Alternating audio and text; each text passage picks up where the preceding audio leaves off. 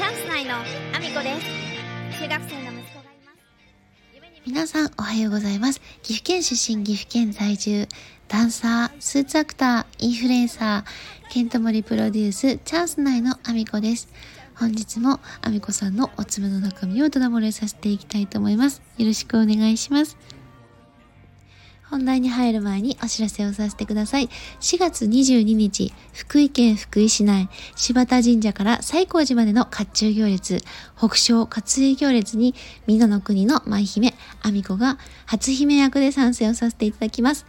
柴田勝家がお好きな方、福井県お近くにお住まいの方、ぜひぜひお越しいただきたいです。よろしくお願いします。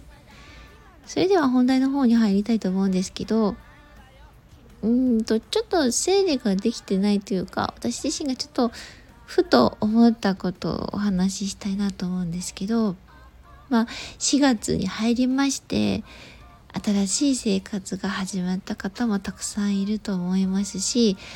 まあ、あの、今までのね、生活の中からでも、何かね、ちょっとステップアップしたり、いろんな変化がある時期だとは思うので、同じようなことを悩んでらっしゃる方もいるのかなと思うので、もしかするとちょっと、あの、失礼な言い方をしてしまうかもしれないんですけど、あの、ま、役職がね、あの、職場とかで上がる子、上がらない子、この時期にね、あの、バッと出たりするんですよ。で、職場の中で、あれ？この子が？っていう子が、あの上の役職に上がったりとか、あの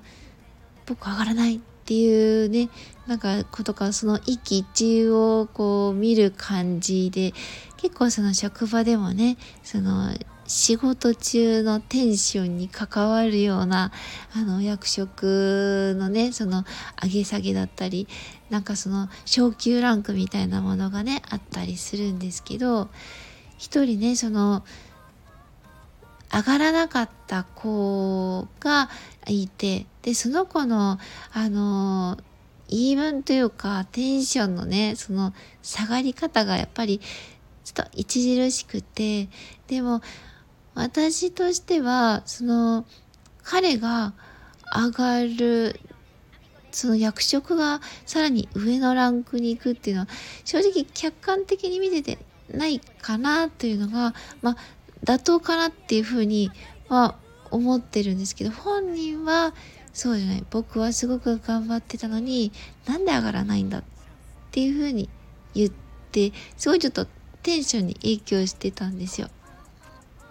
で、これで確かに、あのー私がいるようなその家電量販店の職場って、なんか、きちんとお仕事ができてる人、リーダーシップが取れてる人が上に上がるというよりは、売り上げがきちんとある人、だからもうどんな形でも売り上げが取れてる人が上に上がっちゃったりするし、あの、まあ、そのね、店長からの評価が高かったりすると上に上がったりとか、まあ、あるんですけど、ほとんどのケースが売り上げで評価されているのが、まあ、明らかなんですよ。だから、売りが取れてないと、まあ、上に上がるのはちょっと難しいような感じがあって、店長の評価がいくら高くても売り上げがなかったら上がれないっていう感じなので、まあ、売り上げは絶対なきゃいけない。まあ、その評価がいいかどうかは確かにちょっと疑問なところで、ものすごいあの、えげつない売り方する子も、やっぱり中には、いや、すごい売り方するなって思う子も正直いたりするから、本当にいいのかどうかはわからないんですけど、やっぱり売れるっていうことはお客様にきちんと信頼される。または、あの、お客様がこの子からだったら買いたいなって思うからこそ、やっぱり売り上げが取れるっていうこともあって、まあ、売り上げで見るっていうのは、まあ、これは仕方のないことかな。まあ、評価する側からしたら分かりやすい指標かなってって思うんですけど、その納得がいかない子に関しては、売りがそんなに、まあ、そこそこ、まあ、普通ぐらいなんですよね。なんか圧倒的に売るタイプの子ではない。で、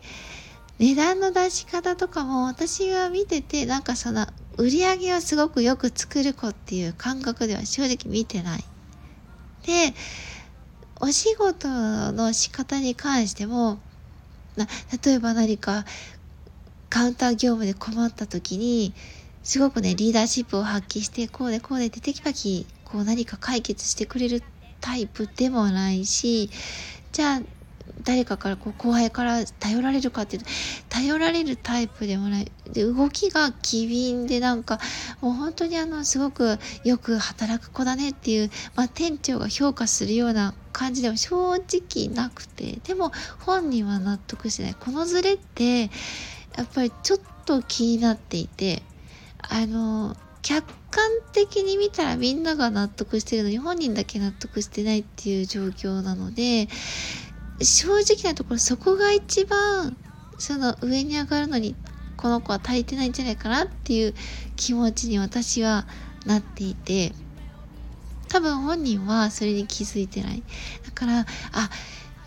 観的な目ってやっぱり必要だな。どういうふうに自分の仕事の仕方が周りから見えてるのかっていうことが見えてないとこういうズレが起こるんだな。やっぱりあの自分がそのすごい仕事をしてるって思っちゃダメだなと。自分自身のね戒めにもなったなと。客観的に見て自分がどういうふうに見えてるかっていうのも冷静に見ながらお仕事ってした方がいいなってっていうのがちょっと正直思ったところだったのでちょっと今日はそんなお話をさせていただきました。そんなコーナーで今日も一日ご安全にいってらっしゃい。支える宿の味方。